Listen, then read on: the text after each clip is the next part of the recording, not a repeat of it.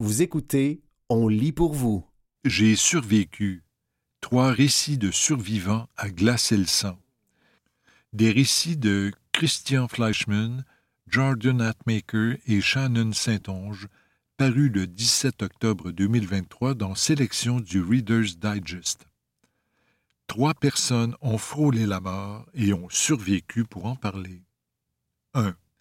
J'ai survécu à l'inondation de mon appartement. Christian Fleischmann, 33 ans. Il était 1h20 le matin du 15 juillet 2021. Je venais de me mettre au lit, légèrement ivre après avoir fêté mon 31e anniversaire avec des copains dans l'appartement que j'occupais au sous-sol de la maison de ma sœur. Je vivais à Sinzing, au sud de Bonn, en Allemagne, à environ 500 mètres de la rivière Haar. Il avait plu à verse toute la semaine, les autorités avaient émis un avertissement de crue et ordonné des évacuations, mais pas dans mon quartier.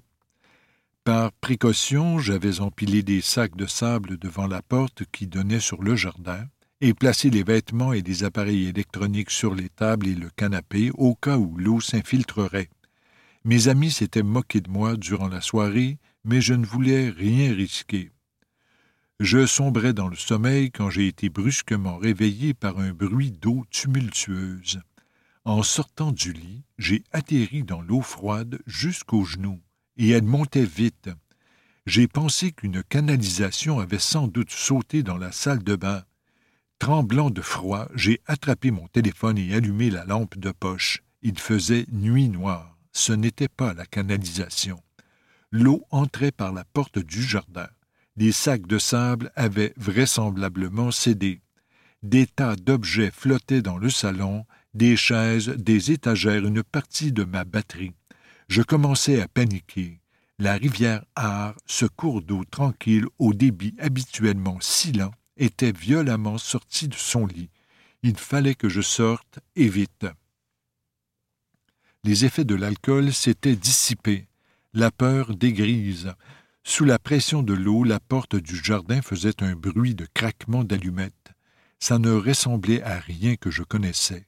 Un mélange de crissements, de sifflements et de collisions implacables, avec de l'eau qui me montait désormais à la taille, les pieds nus, le boxeur collé à la peau, j'ai avancé péniblement vers la seule sortie accessible, la porte de l'escalier qui conduisait au rez-de-chaussée de la maison.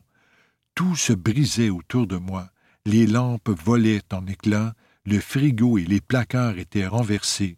J'ai pu tant bien que mal gagner la porte qui menait à l'étage, mais l'eau la tenait sous pression.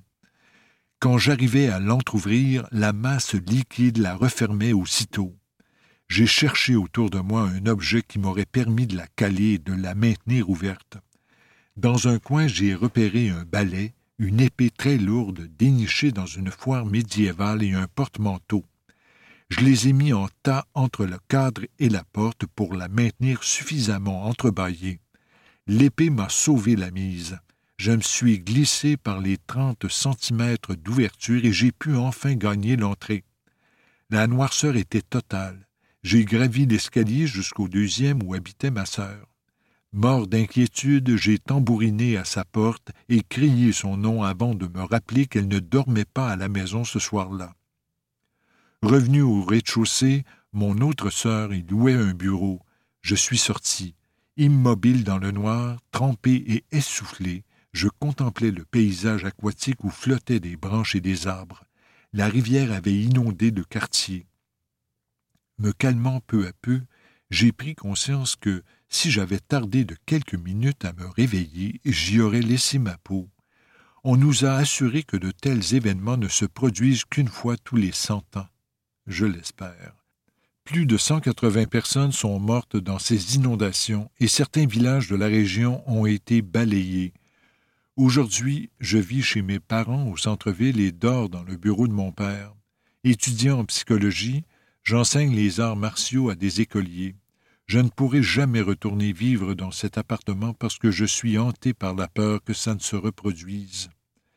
Nous n'avions pas d'assurance inondation, le quartier où se situait la maison n'étant pas considéré comme une zone à risque. Nous nous chargeons donc des travaux nous-mêmes. La maison a été dévastée comme bien d'autres habitations voisines, y compris celles qui accueillaient des personnes handicapées. C'était horrible. Certains ne s'en sont pas sortis. Quand mon ancien appartement sera sec et que les travaux seront finis, il accueillera une école d'arts martiaux. Cette expérience aura eu du bon. Je suis plus reconnaissant et déterminé à vivre intensément chaque jour de ma vie. J'ai failli me noyer et je retiens les paroles que ma mère a prononcées par la suite. Christian, il ne faut pas se souvenir du jour où tu as tout perdu, mais de celui où tu as survécu. Vous écoutez j'ai survécu, trois récits de survivants à glacer le sang. Des récits de Christian Fleischmann, Jordan Atmaker et Shannon Saint-Onge, parus le 17 octobre 2023 dans Sélection du Reader's Digest. 2. J'ai survécu au dysfonctionnement de mon parachute. Jordan Atmaker, 36 ans. Le 14 novembre 2021 était une journée idéale pour le parachutisme, ensoleillée avec très peu de vent. J'étais encore novice avec seulement 14 sauts à mon actif, trop peu pour obtenir la licence. J'avais peur, bien sûr, mais on affronte mieux le risque avec un peu de peur, non? C'est cela qui m'avait séduit dans ce sport. J'ai toujours fait dans l'excès. Le hangar était à quarante minutes en voiture de chez moi. À la périphérie de Suffolk, dans le sud-ouest de la Virginie, il y avait tout l'espace aérien et les terres non habitées dont on pouvait rêver. Je suis monté à bord de l'avion avec quinze autres parachutistes pour un premier saut à 13h30. Le temps était superbe. J'avais repassé avec mon instructrice toutes les consignes de sécurité, un rituel à reprendre avant chaque saut, quelle que soit l'expérience du parachutiste. Il faut notamment pointer depuis la porte de l'avion la zone de saut, l'endroit où vous prévoyez atterrir, à 4100 mètres pour diriger le saut. Nous avons sauté, moi d'abord, puis mon instructrice, plongeant en chute libre à quelques 200 km à l'heure, soit 300 mètres en cinq secondes, c'est une sensation exaltante et terrifiante à la fois, avec le monde qui s'ouvre sous nos yeux. J'étais porté par le vent et, à environ 1200 mètres du sol, j'ai déployé l'extracteur, un petit parachute utilisé pour l'extraction de la voile principale.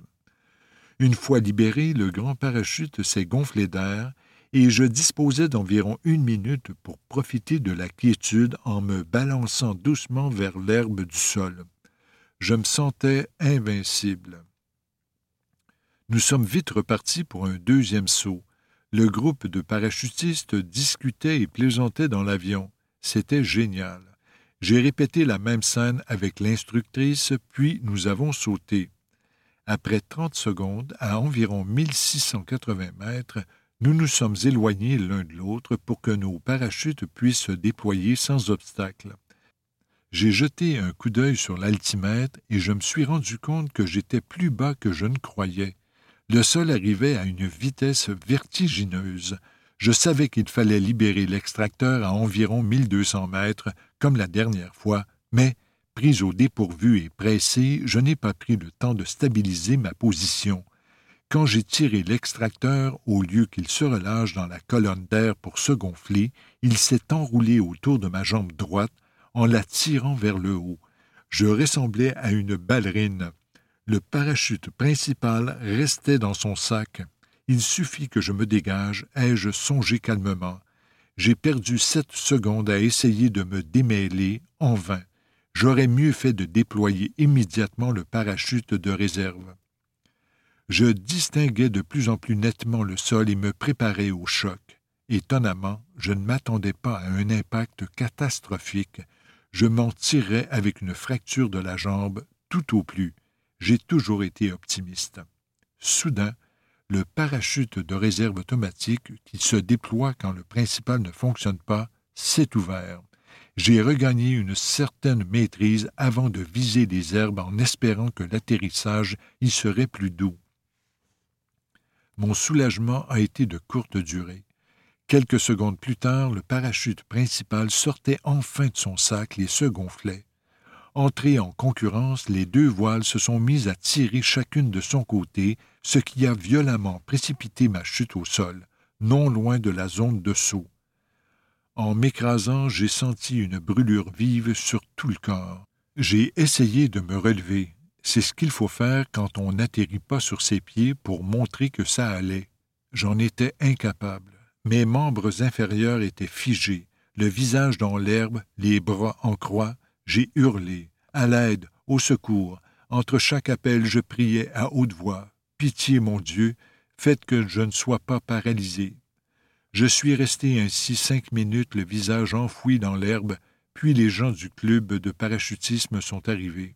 Ils m'ont entouré, désireux d'aider, mais ne pouvaient rien faire. Me bouger aurait été trop risqué. Ce que je n'ai pas compris tout de suite, je les ai donc accablés d'injures et d'appels à l'aide à mesure que l'état de choc se dissipait et que la douleur s'installait. L'ambulance est arrivée une demi-heure plus tard. La douleur était telle qu'il a été impossible de me mettre sur une civière pour le transport. Je hurlais. Puis j'ai entendu l'hélicoptère. À son arrivée, l'équipe médicale de l'ambulance aérienne m'a administré de la kétamine qui m'a envoyé au pays des rêves, puis j'ai été transporté au centre de trauma le plus proche. Les blessures se sont révélées assez graves, une cheville éclatée, une fracture du tibia et une lésion de la colonne vertébrale responsable d'une fuite de liquide rachidien. Personne ne pouvait assurer que je marcherais de nouveau un jour, mais j'étais déterminé et en février 2022, trois mois après l'accident, je faisais mes premiers pas. J'ai entrepris un programme de physiothérapie soutenu qui se poursuit encore aujourd'hui. En novembre 2022, alors que j'étais incapable de soulever les jambes après l'accident, je grimpais jusqu'au camp de base de l'Everest. Je prévois reprendre le saut en parachute, mais je n'ai encore rien dit à mes parents. Vous écoutez, j'ai survécu. Trois récits de survivants à glacer le sang. Des récits de Christian Fleischmann, Jordan Atmaker et Shannon Saint-Onge, parus le 17 octobre 2023 dans Sélection du Reader's Digest. 3. J'ai survécu à une tornade de neige coincée dans ma voiture. Shannon Saint-Onge, 38 ans. La tempête devait débuter en soirée, le lundi 31 janvier 2022. Je travaillais à la maison, mais j'avais prévu me rendre au bureau à l'Université canadienne des Premières Nations, à Regina, pour signer le chèque d'une bourse d'urgence accordée à un étudiant. Étant directrice des finances, je souhaitais lui faire parvenir cet argent le plus vite possible, tempête ou pas. Je n'étais pas inquiète, j'avais amplement le temps de faire l'aller-retour. J'ai roulé trente minutes sur la transcanadienne vers l'est, Dès mon arrivée, mon collègue s'est pointé pour signer lui aussi le chèque et il a aussitôt quitté l'université. J'allais partir à mon tour quand j'ai remarqué le sac d'ordinateur qu'il avait oublié dans mon bureau. Zut. Je suis déjà à la maison, a-t-il soupiré quand je l'ai appelé. Je te l'apporte si tu veux. Il était un peu passé seize heures trente. La neige n'était pas prévue avant le début de la soirée, mais par mesure de prudence, j'ai préféré prendre les petites routes plutôt que l'autoroute qui risquait de se transformer rapidement en patinoire. Avant d'arriver chez lui, j'ai fait un plan et acheté deux pizzas en prévision du souper, comme je m'y étais engagé auprès de ma fille de quinze ans et de mon fils de dix ans. Le trajet jusque chez mon collègue a pris une quinzaine de minutes. Je lui ai laissé le sac et j'ai repris la route aussitôt. Il a commencé à neiger et des flocons tombaient, abondants. En quelques minutes, tout était blanc. J'étais au milieu d'une tornade de neige ou ce que les météorologues à la télé appellent un hurleur de la Saskatchewan, une tempête qui s'abat vite avec des vents si violents qu'elle hurle. C'était terrifiant. Engagé sur une route de gravier, j'étais forcé de ralentir. J'ai baissé la vitre pour suivre le bord de la chaussée afin de ne pas dévier. En réalité, je ne savais pas de quel côté je roulais. Craignant de me retrouver dans le champ, le fossé ou quoi encore, j'ai fini par m'arrêter, sans couper le contact, pour rester au chaud et appeler les secours. On m'a recommandé de ne pas bouger et d'attendre le lendemain. Personne ne viendrait me chercher avant le matin au plus tôt. Les quelques secondes qui ont suivi ont été les pires de mon existence. Il était exclu de sortir dans cet univers de blanc où tout est invisible, avec des vents puissants et une température frôlant les moins dix degrés centigrades. Et puis je ne savais pas où j'étais et j'avais peur que les automobilistes, faute de me voir, ne foncent dans ma voiture, ou que la neige ne bouche le pot d'échappement et que je meure intoxiqué par le monoxyde de carbone. Et si la tempête durait plus longtemps que prévu et qu'on me retrouvait trop tard? Respire, inutile de paniquer, me suis-je dit. Mes enfants, ils passeraient une première nuit à la maison sans moi. J'ai appelé pour les prévenir, me forçant à garder un ton calme. Je ne leur ai pas dit que j'étais terrifié. Il était près de dix-huit heures et il faisait nuit. Comment les secours arriveraient-ils à trouver mon VUS Ford Edge noir dans toute cette neige? Verraient-ils seulement une ombre? Un camion est passé évitant de peu la voiture. Je l'avais échappé belle. J'ai d'abord eu peur, puis je me suis dit que j'étais sauvé. J'ai embrayé pour le suivre, désespéré, roulant lentement, n'ayant aucune idée où il allait. Quand le camion a bifurqué à un carrefour, je suis resté désemparé. Je vais à la plage, a-t-il crié par la vitre baissée, les paroles emportées par le vent. Ma maison ne se trouvait pas dans la direction de la plage, mais je ne savais pas du tout où j'étais. J'ai arrêté la voiture pour envoyer un texto au collègue à qui j'avais rapporté le sac. J'ai plaisanté sur cette bonne action se terminant par une catastrophe. Il a eu une idée détermine ta position sur Google Maps et envoie-moi le résultat. Je me suis exécuté et quelques minutes plus tard, il me renvoyait une capture d'écran de la vue satellite du lieu où je me trouvais. Il s'agissait vraisemblablement de Bouvier Lane, une petite route qui reliait deux fermes. Il était 18h30, j'ai posté cette information sur mon compte Facebook en priant que quelqu'un connaisse au moins une personne qui pourrait venir à mon secours. Il n'y avait plus qu'à attendre sagement dans la voiture en tâchant de rester au chaud. J'étais contente d'avoir fait le plein, j'avais pris les bonnes décisions et, quoi qu'il arrive, je ne pouvais pas m'en vouloir. Mais même si on savait où je me trouvais, comment avancer dans cette neige tourbillonnante soufflée par des vents hurlants? Les réactions à ma publication sur Facebook ont été rapides. Des gens connaissaient une famille qui vivait par là j'ai reçu le message d'une personne qui allait me mettre en relation avec elle. À vingt heures, mon téléphone a sonné. C'était le fils du fermier propriétaire de la terre qui longeait la route où je m'étais arrêté. Son père viendrait me chercher. Quarante-cinq minutes plus tard, j'ai vu un homme assez grand, vêtu d'un imperméable jaune, avançant dans ma direction dans le noir, une lampe torche à la main. Quel soulagement!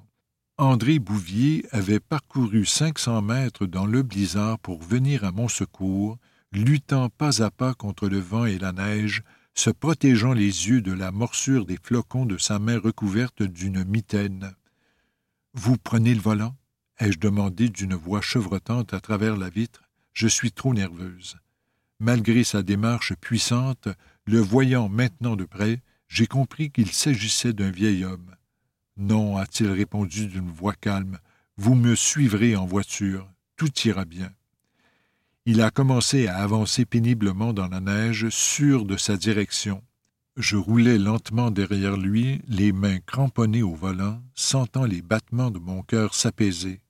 Nous sommes arrivés chez lui en quelques minutes. En sortant de la voiture, j'ai éclaté en sanglots, la peur cédant au soulagement et à la gratitude. Pendant que sa femme me servait une boisson chaude et une compote de pommes, André, je venais d'apprendre qu'il avait quatre-vingts ans, est ressorti dans la tempête. Il avait vu deux autres voitures bloquées et allait les aider à leur tour. Un père et ses deux enfants et un couple avec leur fille. Nous avons passé la nuit à raconter des histoires, les enfants ont mangé les pizzas que j'avais achetées, et nous avons dormi dans la maison, qui, sur les canapés, dans les fauteuils à bascule. À cinq heures trente le lendemain, André avait dégagé la neige devant chez lui pour nous permettre de reprendre la route et de rentrer à la maison. J'étais finalement à cinq minutes en voiture, mais je ne m'en étais pas rendu compte la veille. Même si je l'avais su, j'aurais risqué ma vie en poursuivant ma route. Cette expérience a transformé ma vision de l'existence. Elle m'a appris à accueillir plus calmement les défis et les retournements de situation. Elle a aussi renforcé ce sentiment qu'il faut, quand c'est possible, tendre la main vers les autres et les aider, les amis comme les étrangers. Je suis toujours en relation avec André. Nous sommes amis pour la vie. Pour son dévouement exceptionnel et son sens du civisme, ce soir-là, André Bouvier s'est vu décerner une médaille du jubilé de platine de la reine Élisabeth II. C'était J'ai survécu. Trois récits de survivants à glacer le sang. Des récits de Christian Fleischmann, Jordan Atmaker et Shannon Saint-Onge, parus le 17 octobre 2023 dans Sélection du Reader's Digest.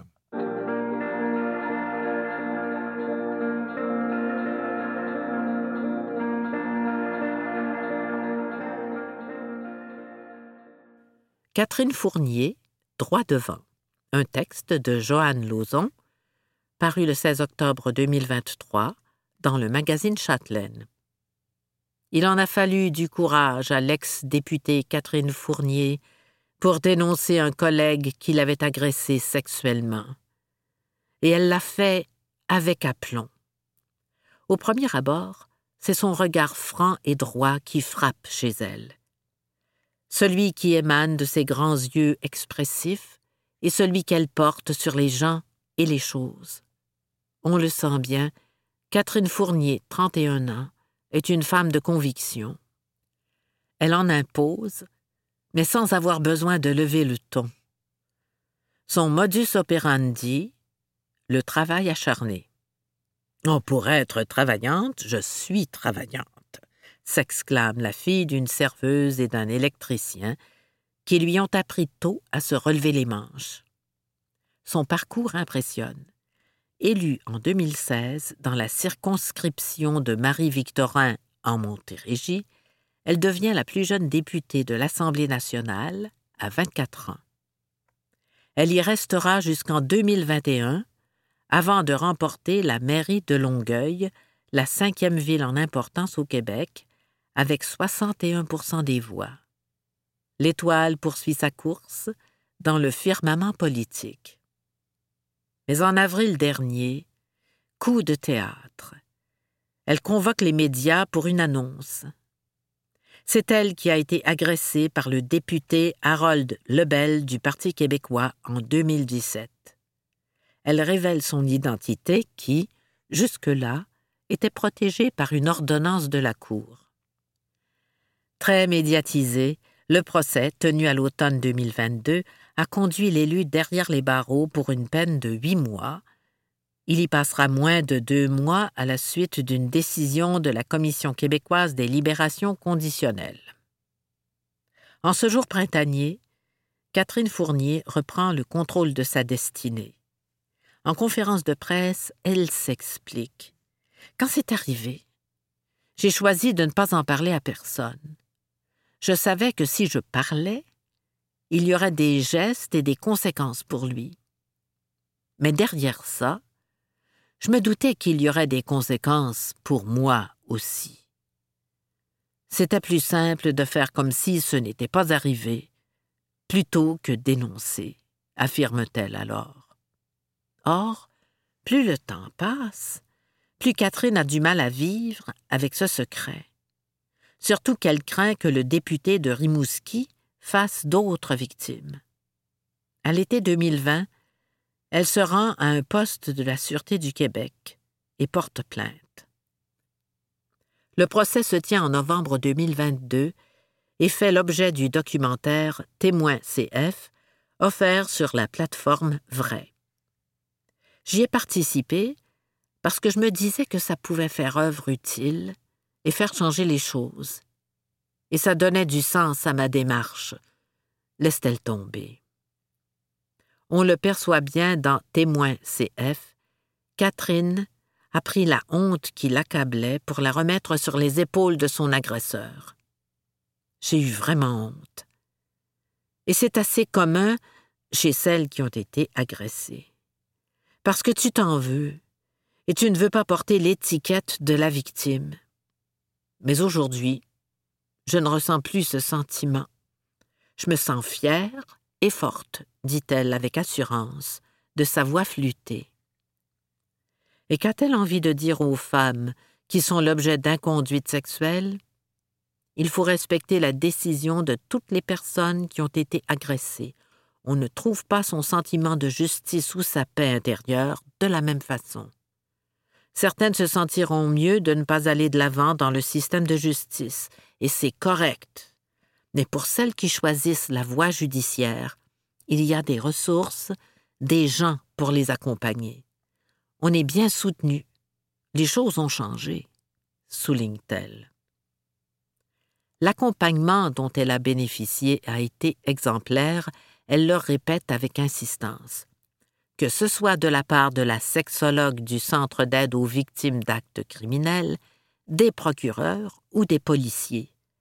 Quand je suis arrivé au poste de la SQ, un 24 juillet, en pleine vacances de la construction, il était 4h45. Je suis pas mal sûr que le policier qui était là finissait son shift, le pauvre. Mais il m'a reçu et m'a tellement bien accueilli dit-elle, encore reconnaissante. Catherine Fournier insiste. Ces malheureux événements ne la définissent pas. Malgré d'importantes responsabilités, Madame la mairesse prend le temps de vivre. Je ne veux pas travailler sept jours sur sept, vingt-quatre heures par jour, et de s'épanouir auprès de son amoureux, de ses amis et des membres de sa famille. Je veux montrer qu'on peut faire de la politique autrement, sans tout sacrifier. C'est comme ça qu'on peut convaincre d'autres femmes à s'engager, conclut-elle. Pas de doute, Catherine regarde droit devant. Vous avez besoin d'aide?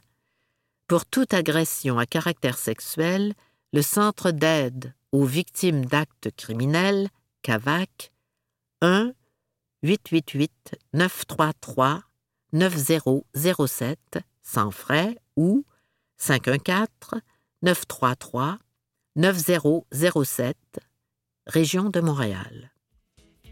C'était Catherine Fournier, droit devant, un texte de Joanne Lauzon, paru le 16 octobre 2023 dans le magazine Châtelaine.